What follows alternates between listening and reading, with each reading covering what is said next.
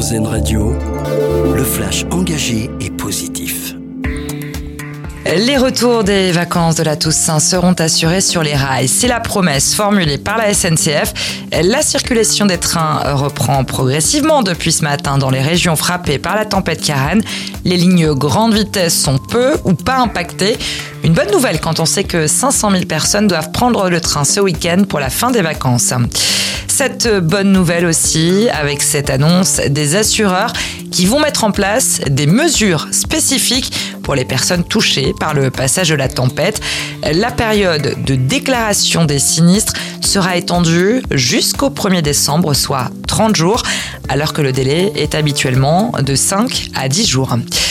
Dans le reste de l'actualité, le nouveau soutien de la France pour les populations civiles. La France envoie un deuxième porte-hélicoptère au large de Gaza. Il doit soutenir les hôpitaux de l'enclave palestinienne. Le bâtiment pourrait être équipé d'un certain nombre de lits hospitaliers sur le modèle du navire militaire français Tonnerre.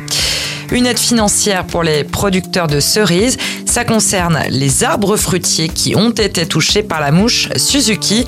L'État précise que l'aide se chiffrera à hauteur de 20% de perte de chiffre d'affaires. Certains agriculteurs ont perdu jusqu'à 100% de leur production à cause de cette mouche.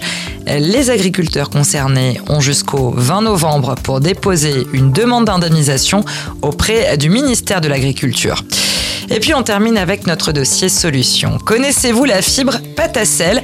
C'est le site oui-demain.fr qui en parle. Euh, Patacel, c'est une fibre textile durable fabriquée à partir de déchets de pommes de terre. C'est une start-up anglaise Fibre qui est derrière cette innovation une innovation révolutionnaire puisque ce matériau utilise 99,7% d'eau en moins que le coton, euh, ne nécessite pas de terre supplémentaire et produit 82% d'équivalent CO2 en moins. L'info engagée et positive, une exclusivité RZN Radio.